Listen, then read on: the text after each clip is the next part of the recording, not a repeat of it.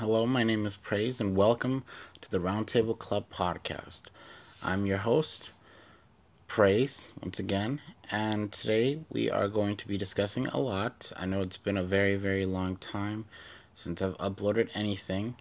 I've been trying to get people on. Um, well, more f- more of the familiar faces that you guys are used to, such as Connor and Grace and Jesus and Abel on, but they are busy at the moment. So I'm going to start doing these by myself uh, and see how it goes for the next few weeks.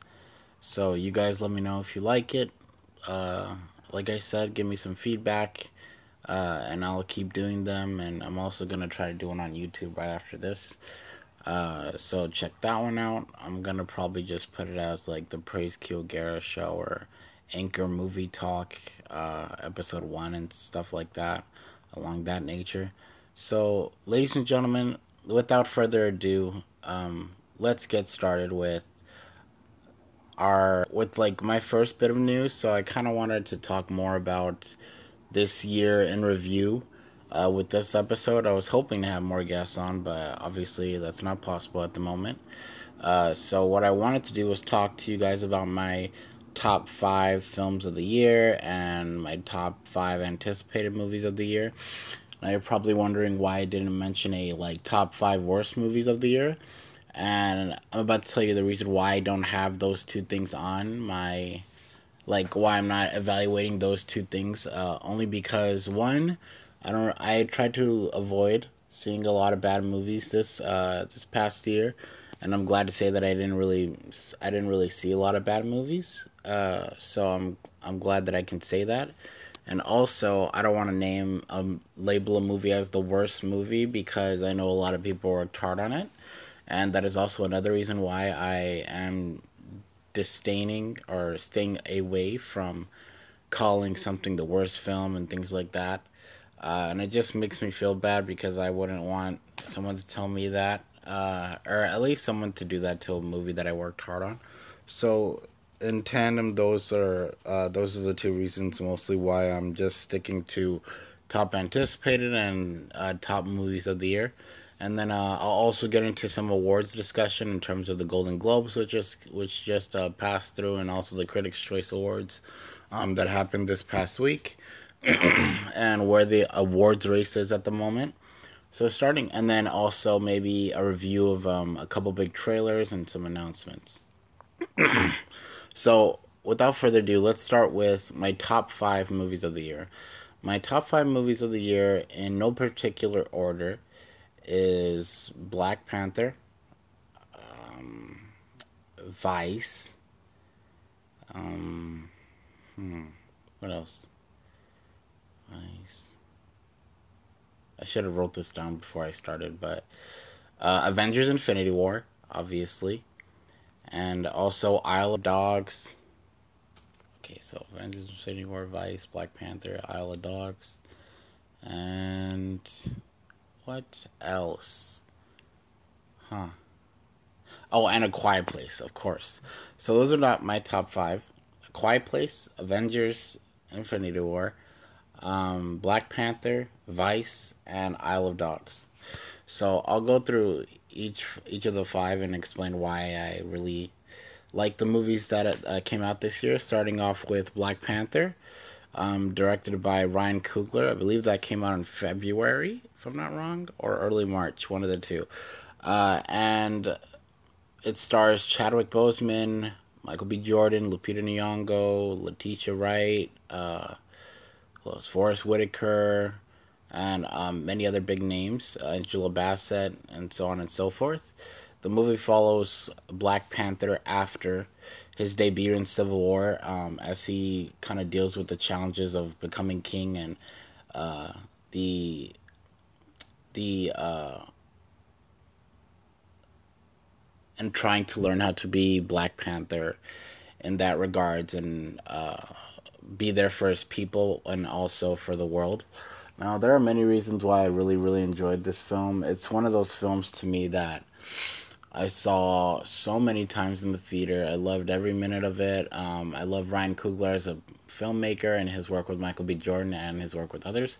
Um, he worked with Michael B. Jordan previously on Fruitvale Station, which I fell in love with, and also he worked on Creed, which is also something he made with Michael B. Jordan. They're kind of like a Marty Scorsese and Leonardo DiCaprio kind of thing, more African uh, African American version of them, and um, they're both very very talented.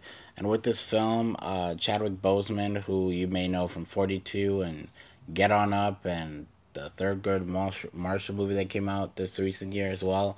Um, it seems like Chadwick Boseman has like is the go-to guy for playing every African American or big African uh, powerful American person in history.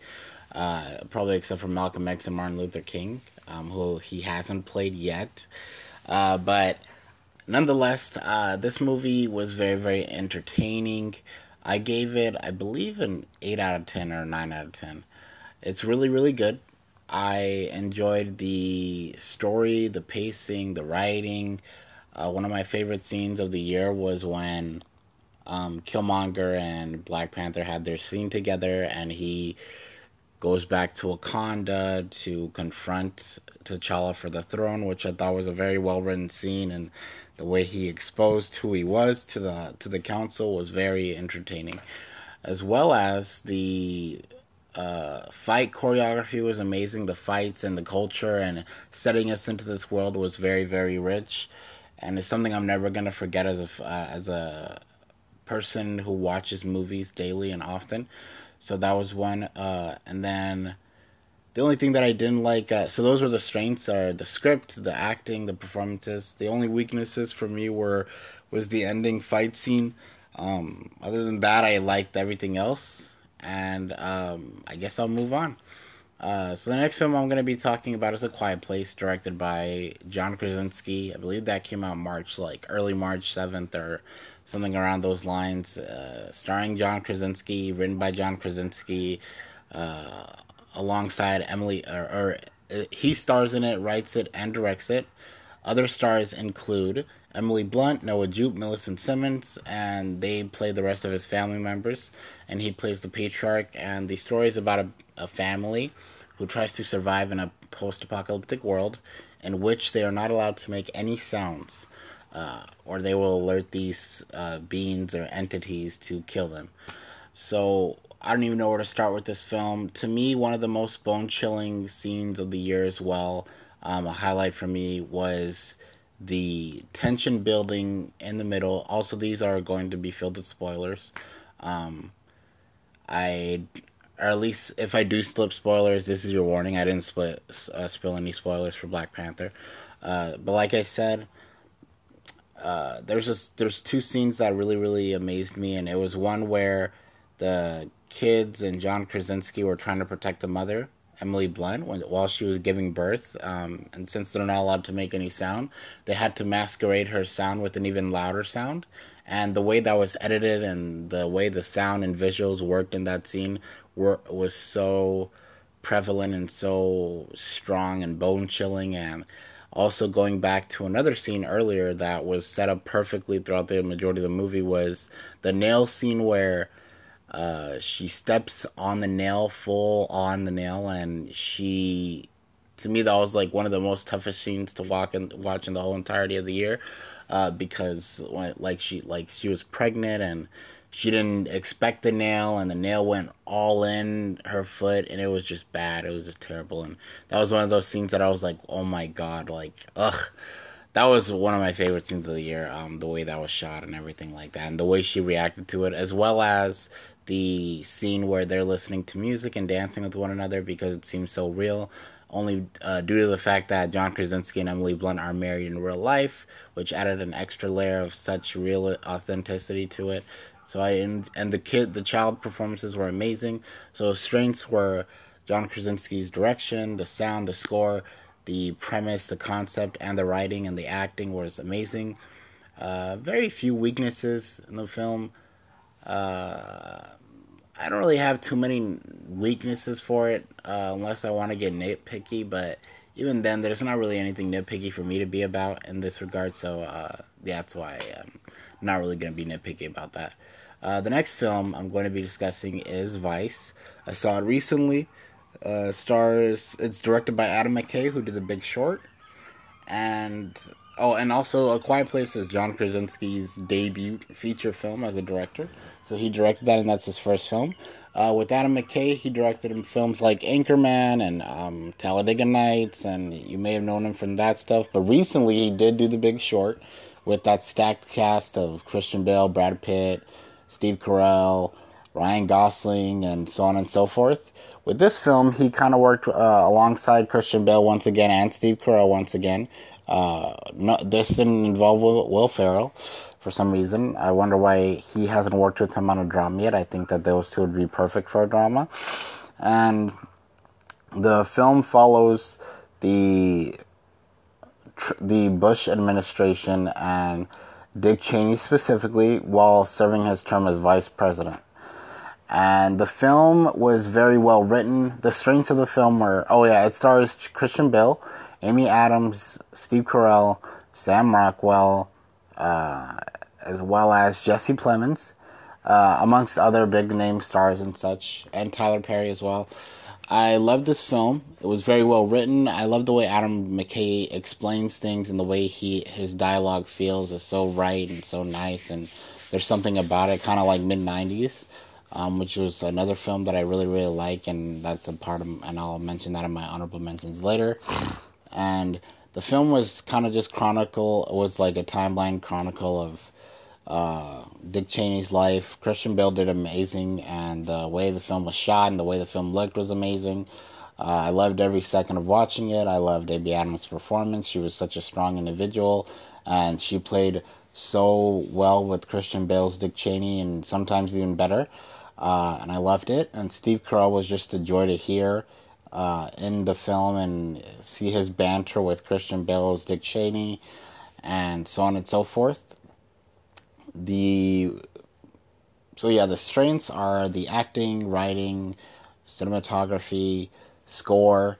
Uh, weaknesses are it kind of like it was really long and you can feel it. The movies are close to three hours, I think, or if it wasn't, it was damn near felt like it. And the ending was a little bit over the like, kind of like beat you over the head with the message it was trying to send, which is something I didn't really like. But um, nonetheless, it was still a great movie and I do truly suggest that you go and see it. Uh, so I talked about Black Panther, Quiet Place, Vice. Okay, so Isle of Dogs, directed by Wes Anderson, uh, who you might know from Grand Budapest Hotel and uh, Fantastic Mr. Fox and a slew of many other films. This film stars Greta Gerwig, Jeff Goldblum, Bill Murray, Ed Norton, uh, Bryan Cranston, and a bevy of other big name celebrities. Uh, this film just kind of follows a pet owner who looks for his pet within a trash island of dogs, um, or a, a trash island that is occupied by dogs because of an era or a law that he's living in. Uh, the film was very, very nice. It felt warm. I like the way um, Adam McKay planted things throughout the film, and or not Adam McKay, Wes Anderson, and also the voice cast was amazing. Those were one of the strengths. The dialogue was amazing. Uh, the animation was beautiful, and they still felt real even though they were um, stop motion. And uh, yeah, those are the strengths. It's just that, and then the weaknesses are. Uh, this one I didn't find too many weaknesses with either. I enjoyed the film throughout. So uh, I think I gave it a. Uh, I'm I'm gonna give it like a seven out of ten, and then with uh, Vice I'll give that one an eight or nine out of ten. Man, with Black Panther I gave it eight or nine, and then with Black Panther, Vice, and A Quiet Place I'm giving a ten out of ten because I think that film is just too real. It's just too good. Uh, my next film is Avengers: Infinity War, and I don't know what else I can say about this movie. It's directed by Anthony and Joe Russo, who did Captain America Winter Soldier and Civil War before Infinity War, written by Marcus and McFeely. Uh, Christopher Marcus and Stephen McFeely, who wrote Captain America, The First Avenger, Winter Soldier, so on and so forth. And I mean, they also wrote Thor the Dark World and uh, they also wrote Avengers: Infinity War. The movie stars Robert Downey Jr., Chris Evans, Tom Holland, Benedict Cumberbatch, Mark Ruffalo, Benedict Wong, Letitia Wright. Um, who else? Scarlett Johansson, amongst the many other people.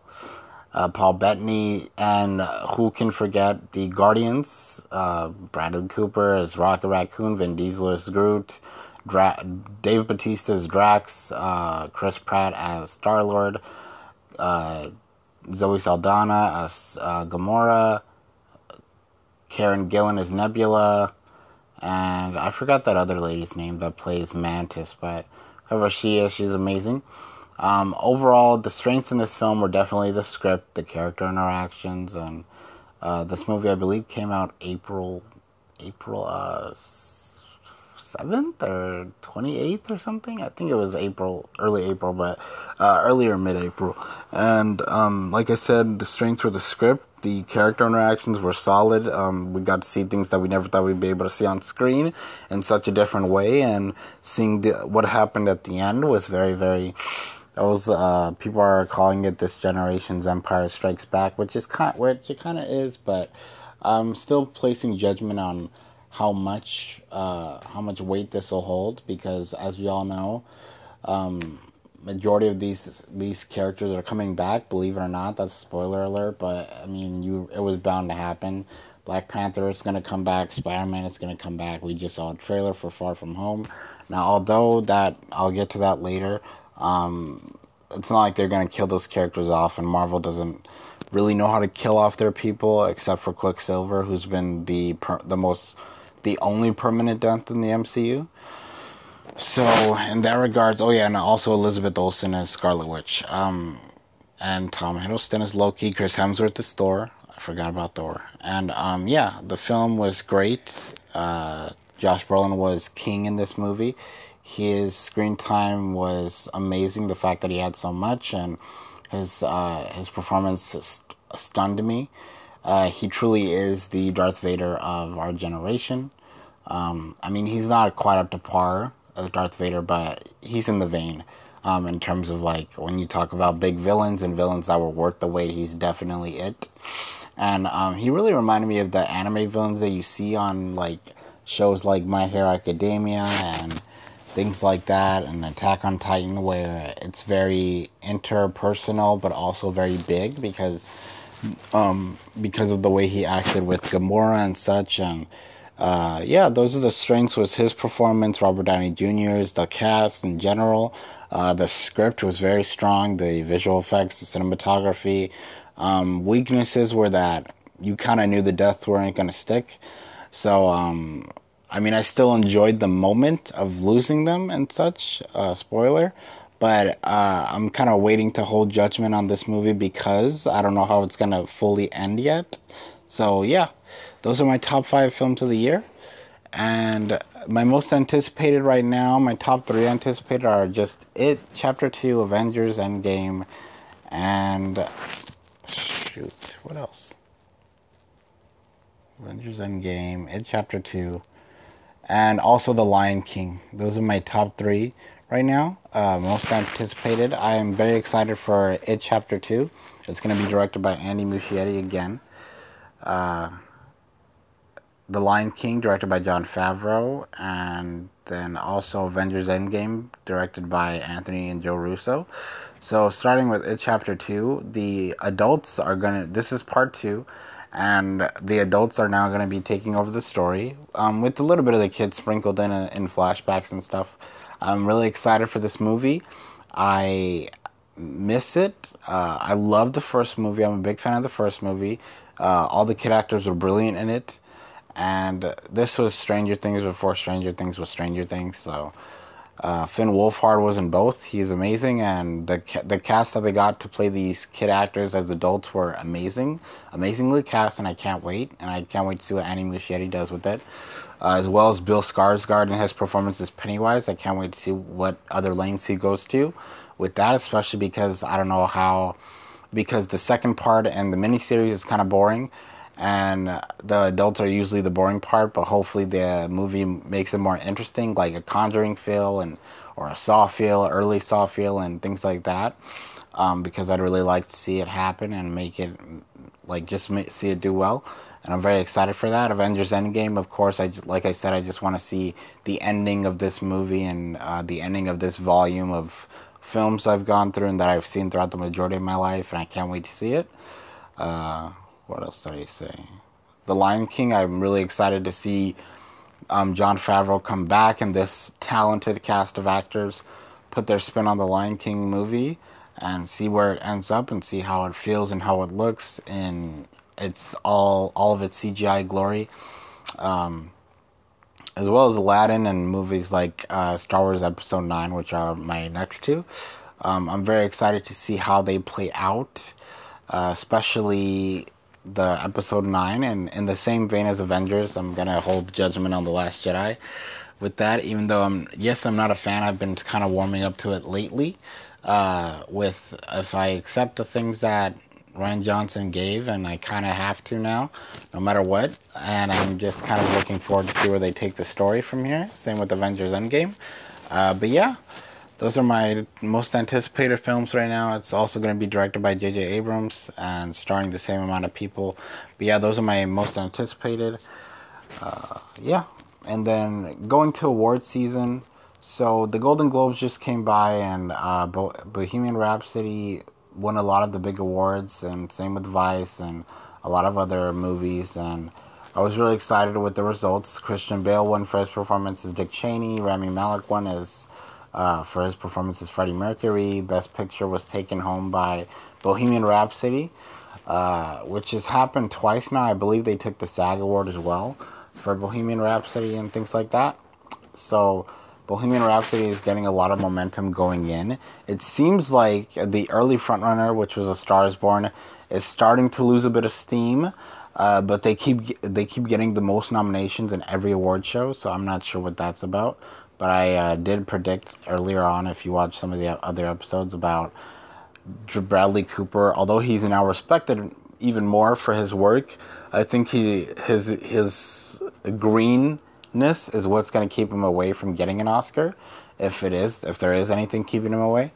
Um, like he'll be nominated for a lot, but he won't win anything. Like Greta Gerwig last year or Jordan Peele, where they they will respect him the next time he makes a, makes a movie, a big movie like this, and they'll they'll be serious about it, and he he might get a more award consideration then. But I think because he's so young, um, and he's still new, that I don't think he'll win as many awards, but he will get nominated for a lot and be honored that night in some way or another. So yeah. That's uh, but yeah, it seems Bohemian Rhapsody is the underdog slash favorite to uh, to win because a lot of they just keep winning all the big awards for some reason. So uh, once again, I love the movie. That was also one of my favorite. Oh yeah, my honorable mentions are that um, mid '90s, which I loved by Jonah Hill. What else? And if I think of any, I'll sprinkle them in throughout the majority of the movie. Um, Jumanji, I think that came out in 2017, um, or 18. No, no, no, that was in 2017. Okay, yeah, that's not that's not it. Take out Jumanji. Um, but yeah, um, The Incredibles also. Uh, Incredibles 2. Hmm. What else? Honorable mention. Oh, and Into the Spider Verse as well. So those are like my honorable mentions, and um, I also saw Overlord. That's an honorable mention. Um, Black Klansman is an honorable mention, and yeah. So, uh, but yeah, back to awards consideration. It seems like the movies that have been getting nominated, the majority of them seem like they're just being nominated to be nominated sake uh, which sucks because I would. Uh, but it seems like they are trying to spread the love throughout all the awards. Um, in the vein of what I think is going to happen at the Oscars, I will be making a prediction video soon, um, or a prediction podcast soon, so that I can be able to discuss this with a panel of guests and things like that, and or at least give my opinions on what I want to win at the Oscars and such. So yeah, uh, the awards race is getting tight, and it's about to come to a close for the rest of this, for the rest of the year, come February, because the Oscar nominations are going to come out. Once those come out, I'll be talking about the Oscars in more depth. Depth. So yeah, I'm waiting for those. And moving on towards the final two topics. So I wanted to kind of discuss uh, Spider-Man, the new trailer that just came out, Spider-Man: Far From Home, directed once again by John Watts, uh, starring Tom Holland as t- Spider-Man and Peter Parker. Uh, Marisa Tomei, Jon Favreau returns as Happy Hogan, Nick Fury, Samuel Jackson, Cobie Smulders, Maria Hill, um, and introducing Jake Gyllenhaal as Mysterio. Uh, this trailer was very, very. It still kept the tone. I love the tone that it kept, which was the John Hughesian feel, and um, or the John Hughes Spider-Man, as they're calling him. Um, Jake Gyllenhaal was well put in this trailer. Although I didn't think that we would even see him until the trailer, the second trailer. I'm glad we did get to see him, and uh, but this mo- this trailer did show uh, more than I thought it would show. It's and also Zendaya returns and Jacob Batalon as Ned Leeds, and I loved um, all of his friends and the supporting cast around him is amazing. Um, yeah, I'm really excited for the movie. They didn't need to show us everything, but they showed me enough for me to be on board. I'm really excited. Uh, my only questions and things of this nature are about how they CGI'd his passport to not show the year. Uh, I think the now they really harkened on that shot because they could have left that out and the trailer would have not missed a beat.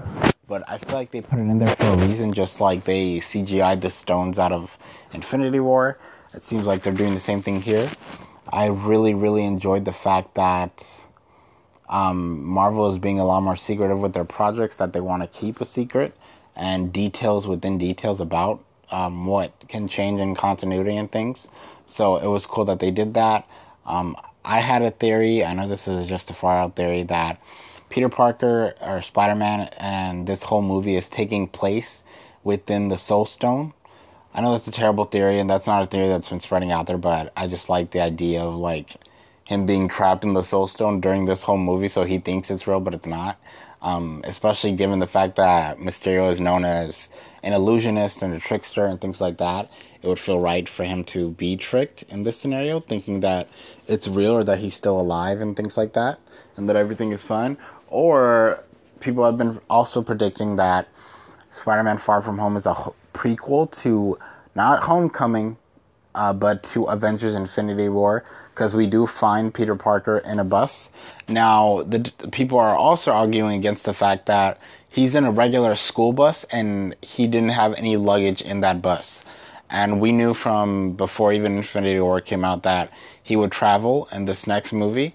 So, but the argument against that could be that they either put all the all of like those luggage and the trunk of the bus or um, the transportation they got off the transportation bus and back onto their school bus and things like that, which also could be a good explanation.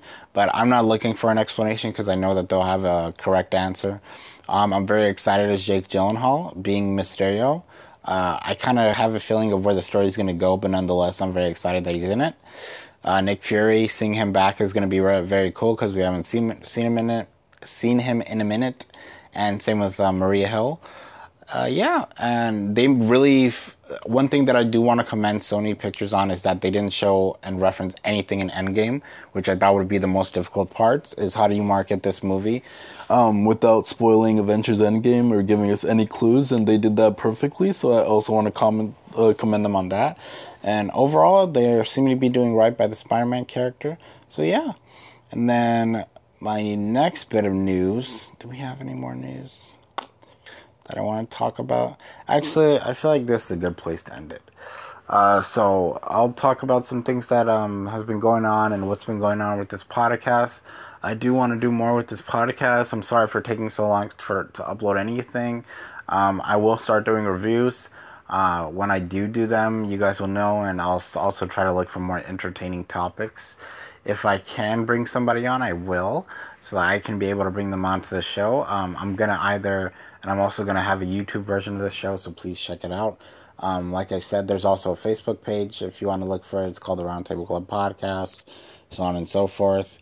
I do thank you guys for whoever's listening for staying with me, and I hope you enjoyed the show. And uh, I am doing this by myself for this go around. Um, some recommendations that I want to give out are I just, uh, like I said, watch those movies. I'd love to know uh, your top five. If you guys voicemail them to me or send them to me through a message, I'd love to hear them and why. I also have been writing a lot more, watching a lot more material, such as Impractical Jokers, which is a funny show. Um, I also have been expanding my horizons with the shows that I watch. Also, The Bachelor's back. I'm a big fan of The Bachelor and Bachelorette.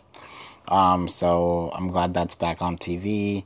Jersey Shore Family Vacation. I know I'm suggesting a lot of like reality TV right now, but I've just been in the midst of it. And what else? What else? The last picture show I just watched it was amazing, directed by Peter Bogdanovich, um, starring Jeff Bridges amongst a bevy of other famous celebrities or used to be celebrities. Um, what else? A Bast- The Ballad of Buster Scroggins. Please watch that film, directed by Joel and Ethan Coen. Um, very two very capable directors, the Coen brothers, and they directed that film, and it's amazing. And it stars a bevy of big names as well, such as Tim Blake Nelson, James Franco, and uh, many others. Uh, so yeah, check that out.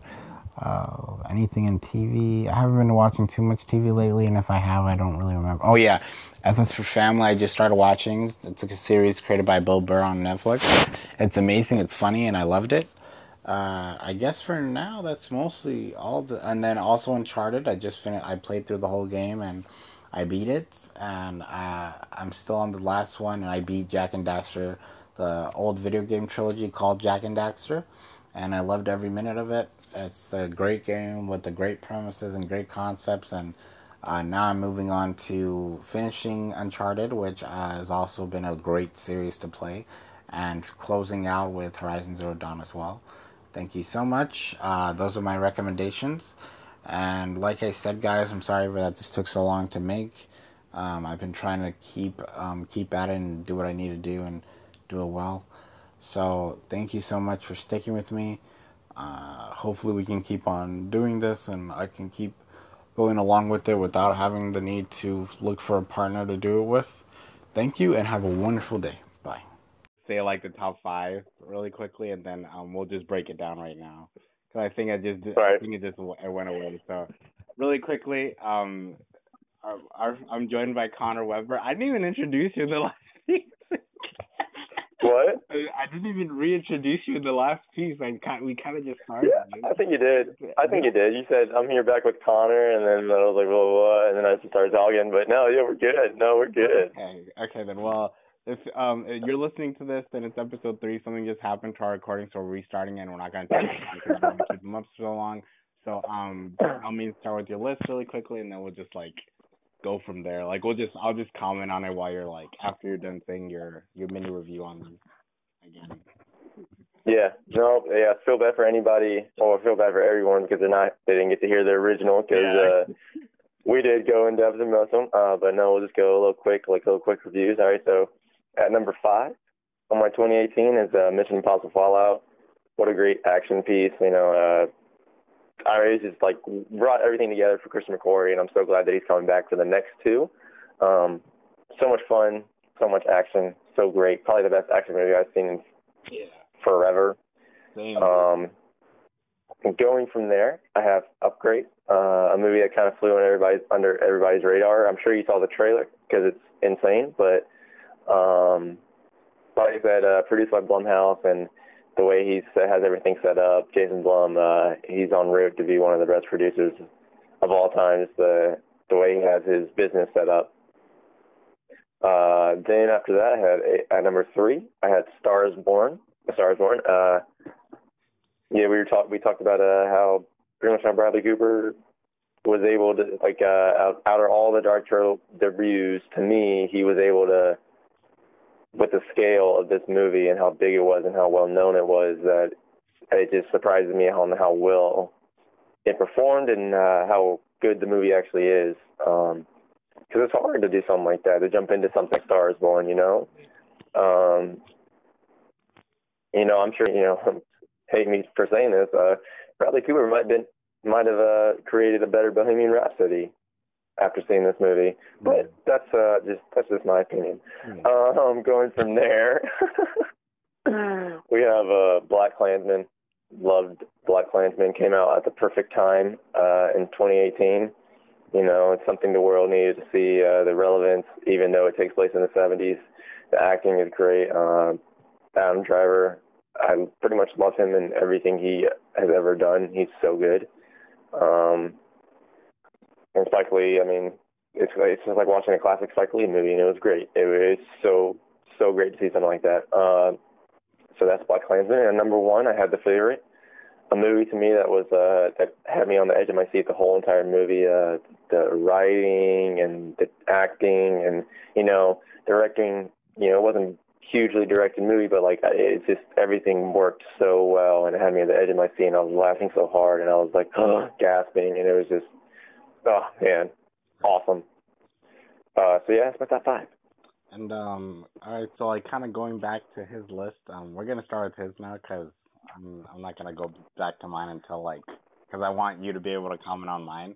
Um, go really quickly going through your list. Uh, I loved A Star Is Born. It was amazing, and I said more things in the original, but I'm glad that I caught up before I really really got into depth because now I can go back into depth because I'm looking at the actual time that was um the timestamp. So going back to A Star Is Born Bradley Cooper did amazing work. Um, it was very untested because this is his first directed feature film, and this is Lady Gaga's first major feature film. Um, in terms of like she has done TV work, so she's not like a first time actress, but uh, this is her first time leading, helping lead a big feature film production. Uh, so it was untested in that way. And if you've seen a Screen Prism, they did a video on the piece and how um, Hollywood loves retelling this story and why it's so important. Um, and if you if you like watched their their take on this story and why keeps being brought back into the mainstream.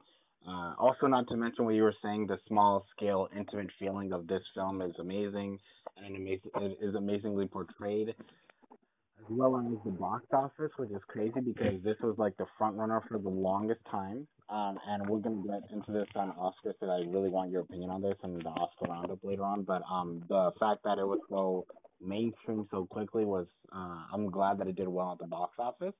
Um, because it's mm-hmm. that audiences will go out to see different types of movies. Um, and they're not, we're not only there to see. It, it at least gave me faith that not not only people don't only see movies and blockbusters. They do love to go see something personal and things of that nature, and um, they do like meat to their stories outside of just the normal things that we usually uh, we usually. Um, that was um that was really cool to see. Uh, and then yeah, so that was my my take on A Star Is Born. I loved it. Bradley Cooper kept killing it. One day I just want to meet him and shake his hand because I think he's a cool guy. But I also want to hear him like talk about Rocket Raccoon and just that that role because like that role. Um, that's like one of my favorite roles of his, and he's done like every favorite role that I've ever thought about. Like Face was also a good role, like the one that he played A-Team, because it always made me laugh. All the stuff in that movie always made me laugh for some reason when I was a kid. like when he was like tied up and everything, and he um yeah like Liam Neeson like breaks him out of that situation. I always thought that was a funny movie. Um, and I I'm so I was so sad that they didn't do a sequel to that dude. Oh, it was so great. Anyways, back to uh the next the next. Wait, hold up. Can I say something? Oh yeah, yeah, yeah. About uh, about Stars Born. So I'm looking at right now. I'm looking at the the just the 2018 domestic gross. A Star Is Born is only 10 million away from passing Venom Wow. Like Venom is Venom is 11 and uh, Star Is Born is 12. Crazy. Everything everything above A Star Is Born is either a massive franchise or a superhero movie. That's saying something because like that first trailer, man. I think everyone really got hooked with that first trailer because that first trailer. Oh man, so good. So good. And I remember I was like, "What is this?" Like all I saw was Bradley Cooper, and I clicked. I was like, Damn. and then when it said written and directed by Bradley Cooper, I was like, I'm in. I don't care what this movie is about. I was in. Yep. Yeah. No, exactly. What? It's like the same way I felt when I saw the Mid90s trailer. I was like, what? Written and directed by Jonah Hill? All right, I don't care. I'm in. yep. yep. I think, um, but I love the the fact that we're starting to get these directors that when you hear their names, you will immediately go see their movie if you're like a film fan and stuff like that like John Krasinski with The Quiet Place this year. That was really prevalent. Um, so that was um, but yeah, it's really cool that um that that movie made real money for the studio and um and it was although it was supposed to be an indie, it was kind of like indie mixed with like um like it had the indie feel, but it was mainstream in that regards because of um Yeah. involved in the, the production. Uh, and then uh, the upgrade, I didn't really see it, but I'm hoping to see it. Uh, the favorite, same thing. Uh, you said Black Klansman. I love Black Klansman. John David Washington. The, the oh yeah, the the way I did it last time was I said like the director. So it's Bradley Cooper directing and writing it, produced by Todd Phillips or Todd Phillips, who he's worked with on the Hangover movies and so on and so forth. And I also believe I don't think Clint Eastwood produced it, but he said that he helped in some sort of way or whatever. I I hope he did. Yeah. Cool. Um, because he did do development on the film at first, and uh, a couple other other of his friends to help produce the movie that he's been directed by, and what else? The it stars Sam Elliott, Lady Gaga, Dave Chappelle, and Bradley Cooper himself. Uh, strong cast. The whole idea of the story is about a, a young man, a young or a, an experienced musician putting a young girl in the spotlight or something of the sorts. And it's a remake of a remake of a remake of a remake. So fourth iteration, Yep. it still feels so brand new. Uh, and I loved every minute of it. And the movie was great. Um, I'm not gonna. For me, all my rankings are out. Uh, I don't really rank any of my movies, but I still loved this movie very, very much. And uh, yeah, so that was one for me. And Black Klansman, yeah. Um. Oh, the strengths with that, with with um, A Star Is Born, is definitely the production value, the script, and the performances. The weaknesses for me was there wasn't really that many for me, so I'm not gonna really name any. Um, the Black Klansman, John David Washington as the driver, starring in it. Laura Harrier from Spider-Man: Homecoming is also in it, and Topher Grace, fro- who plays David Duke. Brilliant work done by Topher Grace. I'm, it reminded me how I love Topher Grace. The the performance literally reminded me of how much I miss him um on that 70s show and seeing him on a weekly Yeah. basis and stuff and on TV. Um but the fact that he came back with a role like this shows that he uh that he still has style. It's just that maybe Spider-Man 3 really put a dent in his like rise to fame um, and same with like him being typecasted as those kind of characters. But um I do love the fact that he played this character and he didn't play him as a villain and he didn't go over the top. He just played him normally, which is what I liked about his character. He didn't like feel very preachy and all that stuff. And the way the um the strengths of this movie was definitely the cast, the script, and the themes, and the way the film felt and the way it looked was beautiful. Cinematography was on point. The ending is amazing. Uh, the very last scene especially. And um, so that was another one. And then what was another? Okay, I don't know if I missed any of the other ones that you that you mentioned. Um, let me make sure because I wrote it down while you were talking. Yep. And then Mission Impossible Fallout, uh, the last one that I watched on your list. Uh, directed by Christopher McQuarrie, starring Tom Cruise, Henry Cavill, Rebecca Ferguson, uh, Angela Bassett, Michelle Monaghan, Simon Pegg, and Ving Rhames. Uh, this movie was amazing. Uh, I wasn't really. My dad was a Mission Impossible fan growing up. Um, I remember he always watched all those movies and had some of them on VHS. Um, and I didn't know this, but Brian De Palma directed the first Mission Impossible, which I totally forgot. Um, but he did start the franchise for that. Uh, but I really loved that movie. The pump pump up shotgun hands was the be- uh, was to me my favorite part because it seems like everyone was waiting for that part because they marketed it so heavily in the trailer. Cavill, but um, but and people kept saying that every time they saw him do that, it was like, all right, Superman, like where was this guy at in the DCU? But um, but I loved him in that role. Um, he was the perfect uh character he was playing, and I loved every second of it. And yeah, uh, I'm really excited, like you said, to see where Christopher McQuarrie takes it. Uh, Top Gun currently the second Top Gun is filming right now. And, Oh yeah. um, what's his face? Tom Cruise is learning how to be an Air Force pilot now, so he can actually fly the planes. Um, to me, if you put Stanley Kubrick and Tom Cruise in a room, I would love to see the movie that they come out with because you know damn well that everything in that movie is gonna be real and there's gonna be no bullshit with it, and it's gonna win an Oscar. Wait, what movie? Those two guys are crazy. Who? Stanley Kubrick and uh. uh, Tom Cruise, because of like, But you did say Stanley Kubrick. yeah, yeah, Stanley Kubrick. Well, the Stanley Kubrick, you know the story, right? Well, like about like his uh, just like he had a disorder and stuff. No. uh, Or, Well, Stanley Kubrick died Yeah. because, but you know, but he died right after he shot a movie with Tom Cruise. he died after he saw a movie with Tom Cruise. Why? No, no, no, died right after he shot a movie. with His last movie is, is with Tom Cruise. Really? I didn't know this. It's, it's called. Yeah, no, no, no. It's called. I. It's, it's. I don't know if it was big when it came out. Yeah. It's on Netflix. All right. It is the weirdest movie you will ever watch, ever. Really? It's called Eyes. It is called Eyes Wide Shut. Oh, I need to watch this film then. Oh yeah, Nicole Kidman's in it too. I think. Interesting. Wow. Let me. I. I Yeah, I think it's Nicole. Film, yeah. They're both crazy as shit. But their determination to film makes me uh such a film fan. Tom Cruise's determination to this franchise is amazing. Um, he is the American Jackie Chan, kind of, because he does all his own stunts and or does as many as he can. But he's also pushing a certain age, so it seems like he's starting to want to move on and be more of the mentor type figure which is um which is where he should be heading into his career. But I would I still love the fact that he's leading his own movies and that he's a big box office draw. He is one of the last remaining superstars of uh like a person you can actually call legitimate box office draw superstar. Uh such as the such as like Rock Dwayne the Rock Johnson or something. So um yeah. Uh, those uh, those movies I saw, the action are the and the script and the story was really good.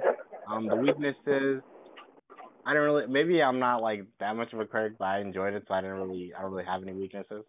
Um, but yeah, I guess that's um that's everything for. Or that's I felt I feel like I really le- enjoyed your list, and there are still some that I'm missing, such as the favorite and so on and so forth. And uh, I'm planning on watching them, and then hopefully being able to get back uh get back to like review those as well. And Mhm. back to so like my list, like I said, mine was kind of generic. Uh, the first, so in order, my list is. I mean, it's not ranked, but and this is like the order that I put them in because that's how I remembered it. It was Black Panther, Avengers: Infinity War, Isle of Dogs, Vice, and yeah, there was another. I said searching, but there was another one. I'm still trying to see why I can't remember this film.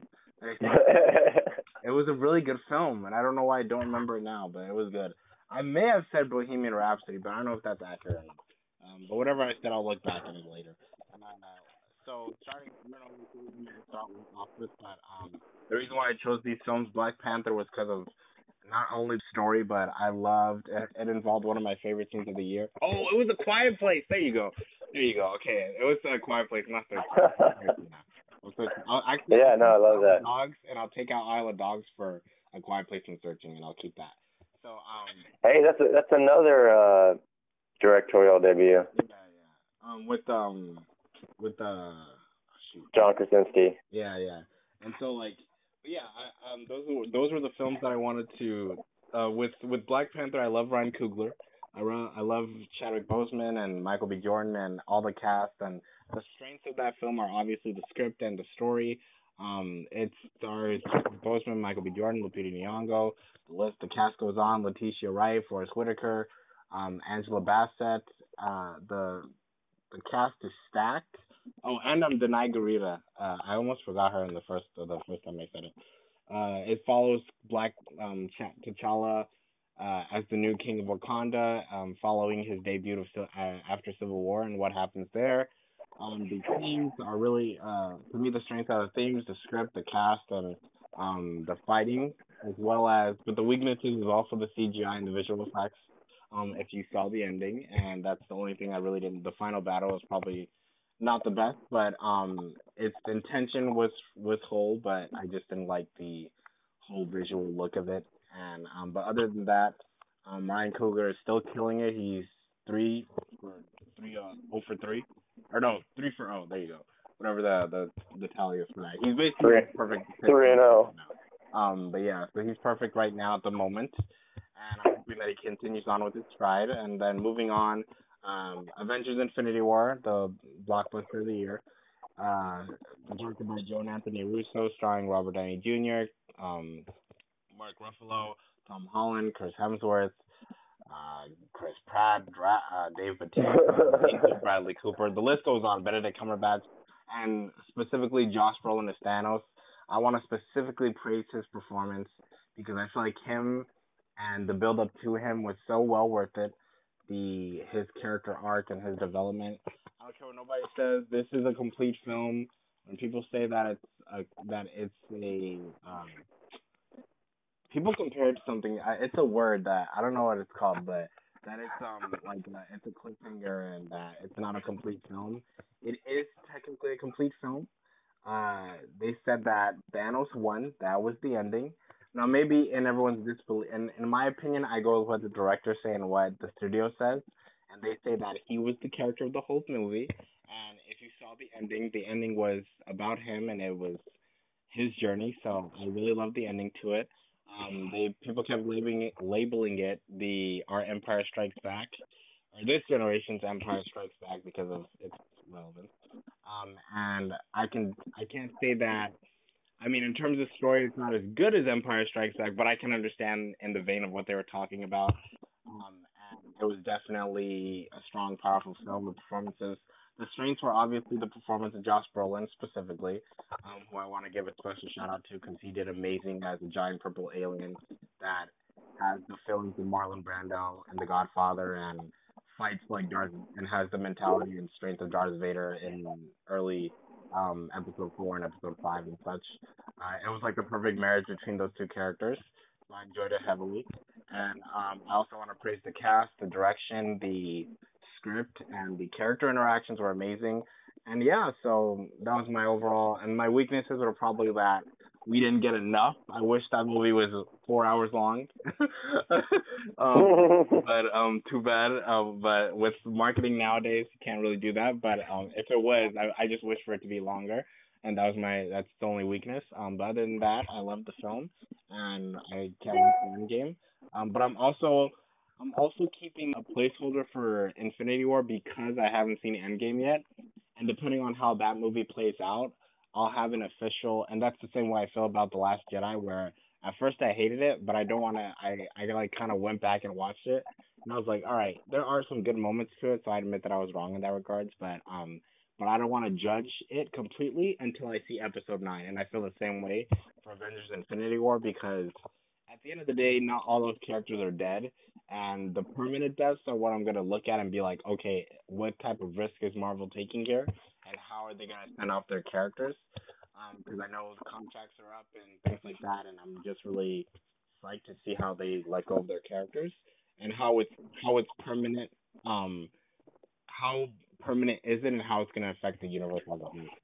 So um, yeah, you know characters are gonna come back, and and as you saw in the Spider-Man Far From Home trailer, which we're gonna talk about later, but there's also things that could be switched, and I'm we're gonna talk about all those things later. But yeah, so I love the movie, and I can't wait for the next one.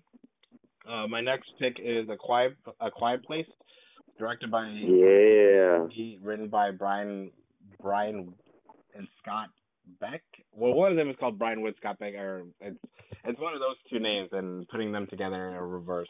Um, and it was also written by John Krasinski. Uh, originally, this was going to be a Cloverfield movie. I'm glad it's not because I haven't really watched Cloverfield movies, but um, they were, and it's also, believe it or not, it is produced by Michael Bay. Uh, so you can thank him for this movie because it is a platinum platinum Dunes movie, and John Krasinski did kind of like get his new his new um because I feel like there are some actors where like you saw them at one stage in their career and then you they didn't you didn't see them for a while and they were in a different movie where like they look totally different.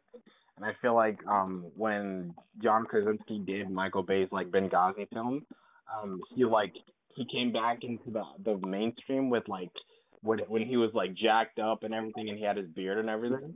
So um just like when you yeah. Chris Evans in Captain America, you were like, oh shit, like this guy's totally different from when he was in Fantastic Four. So um so that's um it seems like John Krasinski's on an up and up.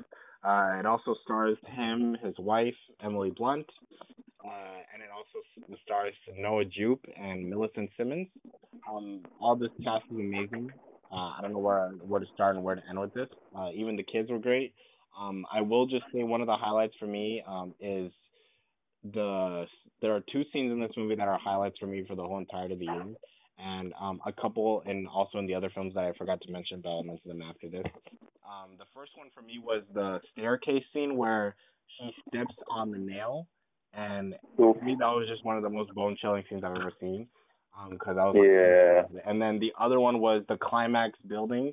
Spoiler alert. Um, where she has to, she's doing a certain act, and the family's trying to masquerade her noise with other noises, and the way that scene plays out is very, very beautiful, as as, as well as something that happens to John Krasinski's character, which I'm not going to give away. But um, I'm talking about all these things in vague, but they're still spoilers in a way, so I'm just patronizing that right now. Um, but something that happens to his character and with his children is very also very um very emotional that I really enjoyed. Um and they had a, this movie was filled with things that I'll just always remember. And um yeah, it's like it it also reminded me of Don't Breathe because I want to see the sequel to that movie and I'm just that movie's taking so long to be made that I'm starting to worry nobody cares about anymore. Um but it had that vibe to it and I loved it uh really much a lot. And um with the Black Panther scene, the highlight for me in that film was when Killmonger exposes who he really is to the whole council. To me, that's one of the most Oh yeah. um because the way it played out and the way um the I just love the environment of that scene. I that to me it was like very Game of Thrones esque and I really liked it because of the way Michael B. Jordan acted in that scene and I was just like ooh like Marvel I I, I don't know it like got me you know what I mean. and um I just felt like it was a great scene and um back to a quiet place um the obviously the the writing here the the strengths in this film to me were the writing, the sound, the visual effects, um, used at its perfect potential, and um, and then some, and also the scene with him and Emily Blunt, uh, when they were just sitting there and dancing, the real authenticity to it because they're husband and wife, um, really pushed me in thinking that they could be the perfect uh Mr. Fantastic and Invisible Woman for the MCU. Like make it happen, Kevin Feige, please. Um don't uh, but I don't want John Krasinski to direct it. I just want him to be Mr. Fantastic in it. I want um Emily Blunt to be the Invisible Woman. Um but that's a whole other story. And uh but yeah, overall I really loved the film. There were there weren't any weaknesses to the film for me at least. Um it didn't feel slow at all or anything like that. Um, but I just wish there was more uh on it. Like I mean not more, but like I just wish I could have seen more of it uh in that regards. So yeah, that's um that's my review on that. And then what else? Vice. Um to me it's um it's directed by Adam McKay, who you might know from Anchorman uh fame and Talladega Nights fame and the other guy's fame. Uh he also um he also recently wrote uh, and directed The Big Short, which uh, which was an amazing film, um, starring some of the people that are in this movie, uh, such as Christian Bale, who he's working with again, uh, Steve Carell, who he's working with again, uh, Amy Adams, Sam Rockwell, who joins the cast, and um, Tyler Perry. Uh, the story was very, very well crafted. Strengths for me were the script, the performances, the direction. Uh, the weakness for me was that it was a little bit too long. Um, and at the end, I don't know. For me personally, he was beating it over the head with what he was trying to do with Dick Cheney at the very end when he was like, you know, addressing the camera. Um, and that's when I felt like Yeah. kind of being pulled out of the movie a little bit because it was really long, and then like he just kept. I felt like he was dragging that out. But um, nonetheless, other than that, I felt like it was a perfect movie. I loved it. Um, I loved Christian Bale's performance. I loved the way it was shot, and I loved the narrative. I love the narrative structure that Adam McKay tells, and the way he tells yeah, yeah. and the way he explains stuff is really cool. Um, and Jesse Plemons is also in it. I love Jesse Plemons, and I'm glad that he continues to get work. He's one of my favorite actors, and I'm so sad that he's not more in the mainstream. And um, and yeah, like I love the fact that he was in it because I just love him as an actor, and uh, he was also one of those like childhood actors growing up that I just loved him in general. Um, and yeah, I guess like that's um my review on that one was I just loved the movie for Vice, and I remember when you gave me like your thoughts on it, I was like, man, I can't wait to see this fucking movie. I I think you had seen it beforehand, um, so I I was really going into it excited. And then um I replaced Isle of Dogs. With, I'll throw in Isle of Dogs anyways. I love the movie. Um and Oh yeah. and Love it. I'll, I'll, that's in my honorable mentions, but I also wanted to, I put it on the list, so I'm just gonna mention it anyways. And then searching um, starring John Cho, Debra Messing, uh, and I think it's directed by a guy named Nima Noorhausen or something like that. I don't know how to say his last name. I know is that his first name is Nima. So um, he is the way this. First of all, I'm gonna praise the strength of this movie, which is the the narrative structure. All this whole movie takes place on screen, uh, and that's how we get this movie taking place through, uh, which is a very it's like a modern day Blair Blair Witch type of thing where I mean, it wasn't just a gimmick. The story was really good as well. So I'm also praising the writing, the acting, the direction. Um, was was on point in in all fronts of um the the story, and I loved every Yeah. of it. I love the mystery aspect to it. Um, I took Abel to go see this movie because I told him that he needed to watch it, and he loved it. And uh, yeah, I just love the whole mystery crime thriller aspect to it, and John Cho was amazing in it. And um, Yeah, it was something. It, it was a type of movie that I hadn't like haven't done in the type of like horror yeah, type thing, but uh, it hadn't really been perfected uh, uh, in a way that, and it wasn't utilized in the way it was with Searching. Searching did really, really good job. Really strong movie. Um, strong acting by uh, John Cho, right? Uh, right, right.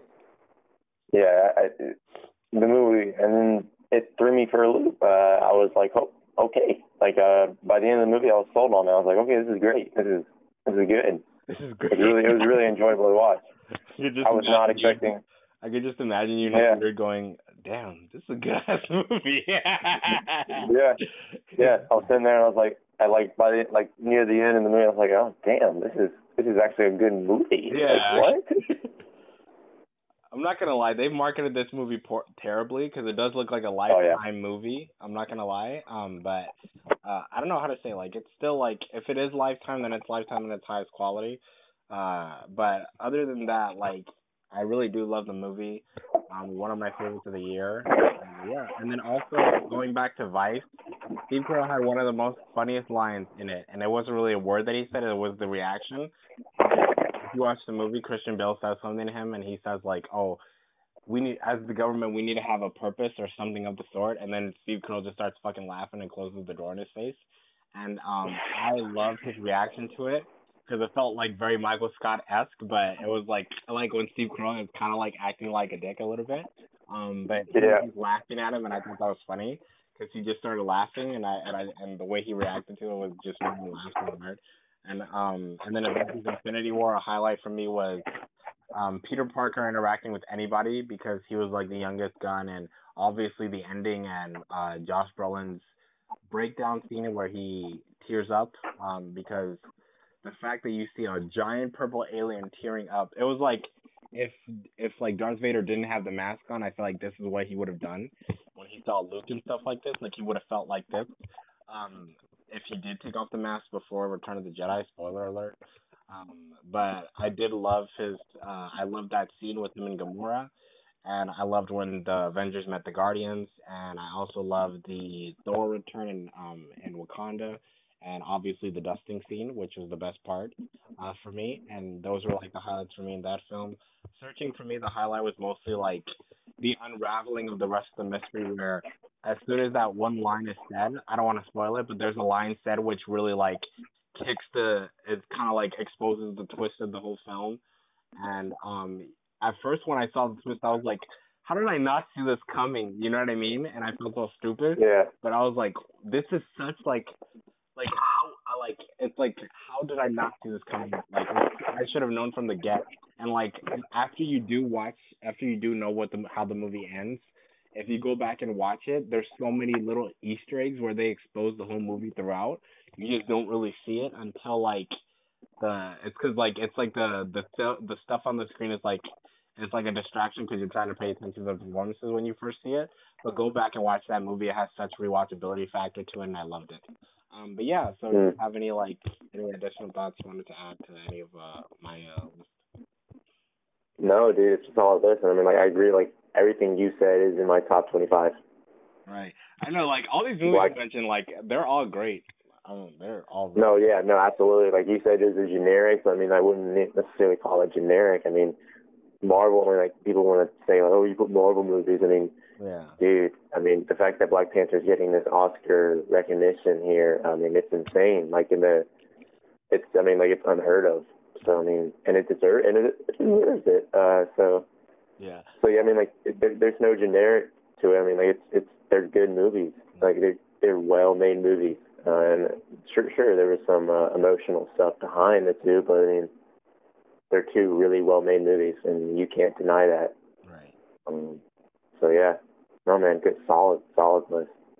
Uh, and also, I wanted to mention like the controversy be, um behind uh like the Black Panther stuff, and let's say something like a uh like uh like a Stars Born stuff too. Like the fact that because well, since we're tra- since we're done with like the list and everything, we'll be transitioning into like Oscar talk, which is this. But um, really quickly before we get into it, um, some honorable mentions for me are Mid90s, directed by Jonah Hill. Um, Halloween, directed by David Gordon Green. Ant-Man of the Wasp, Peyton Reed. Eighth grade, Bo Burnham. I love this film. It was a great film. Venom, I I just wanted to have fun, so that's directed by Ruben Fleischer. Uh, Bumblebee, which was actually a really good film. I came into it uh, skeptic, uh, but I left amazed, amazingly happy. Hailee Steinfeld, I want her to marry me one day, um, and I want to be married to her one day. And uh, who I think Travis Knight directed that. He's laughing. and um, BlacKkKlansman um, is also one for me. Uh, Incredibles 2. I love that film. Uh, it's obviously now behind Spider-Man into the Spider-Verse in terms of like its recognition. Because if that movie didn't come out, then you best believe Incredibles 2 would have gotten all the praise. Uh, Searching, uh, well, I don't know why I put that back on my thing, but let's get that one. Ready Player One. Uh, I love that film. All the nostalgia and everything, directed by the great Steven Spielberg, one of the best, fil- the best filmmaker of of life, uh, in my opinion. Uh, um, and Creed Two. Uh, Ball- uh, I don't know if I said this, but the bus- the Ballad of Buster Scroggins is a great film. I know it's on Netflix, but some of these films at Netflix you got to give a shot to because they are actually the quality of them are starting to rise. And um, no matter what, eventually the Oscars are gonna have to recognize it with the way Roma's being nominated. And um, Yeah, they're gonna get. It's Right. Roma's gonna get nominated for Best Picture this year. got to. That's gonna be the first. Yeah. The Oscars really got to change their opinion on streaming services. You got people like the Coen brothers directing great films over there. You got Martin Scorsese coming there next year to release The Irishman. Um, so they can't be doing that for a long, for that long. Creed 2, directed by Steven Caple Jr. Um, Crazy Rich Asians, directed by John M. Chu, and Deadpool 2, directed by David Leitch. Um, these are my honorable mentions. Uh, did you have any um, that you wanted to throw in there, or any of your honorable mentions? Yeah, yeah, yeah. Uh, ben is back uh, with Julia Roberts and Lucas Hedges, uh, directed by Peter Hedges. Uh, I got Tully, which is uh, I don't know who's directing it. Uh, directed by I got you. Charlie Theron is uh, that's a, that's Charlie Theron and Mackenzie Davis, and then uh, Jason Reitman uh, directed it. Uh, from there, I have what else? Uh, Juliet Naked, uh, Wonderful on the Radar. It's with Ethan Hawke and uh, Rose Byrne, along with Chris O'Dowd. Um, if you don't know who Chris O'Dowd is, he's the guy from uh, Bridesmaids, the cop that everyone loves. Yeah, I I, I saw him Um, on the program, the Lance Armstrong biopic. I don't know if I know that didn't come out in America, but damn, Ben Foster in that film, Jesus Christ, that man should have been nominated. Yeah. He was so Lance Armstrong in that film, dude. I love that film. That's how I know him. Uh, um, what else? Uh, Isle of Dogs was great. I loved that movie. So funny. Um, and then uh, you know, also in Spider Man and First Man. Our boy Damien Chazelle. I say he still Oh, got man. love at the, didn't he get love at the Critics' Choice? Like his shit was still nominated though. Him and He didn't. Nothing. Only First Man only got nominated one for one thing in the Golden Globes, and it won that one thing, and it's Yeah. rightfully so. It has the best score of the year. I listen to it all the time. Um, but yeah, no, I love First Man. I got it at number six. It's right there with Mission Impossible. I, I loved First Man, but I, I hate, I absolutely hate that it's not getting uh, the recognition that it deserves Right. especially with Damien Chazelle's directing. Um, very intimate movie, very claustrophobic. Um, it's really, really great though. Yeah. Alright. Um, so, okay, I have bad news. Yes. It's 12 o'clock where I am, and I have to get up morning. Uh, that's fine, man. Well, we got through the top five like I wanted to, and uh, I'm glad that you can join me for this, uh, for the list. No, thank you. And uh, Yeah. like said, guys, check us out, and we'll see you next time. All right. Thanks, man. Have a wonderful evening.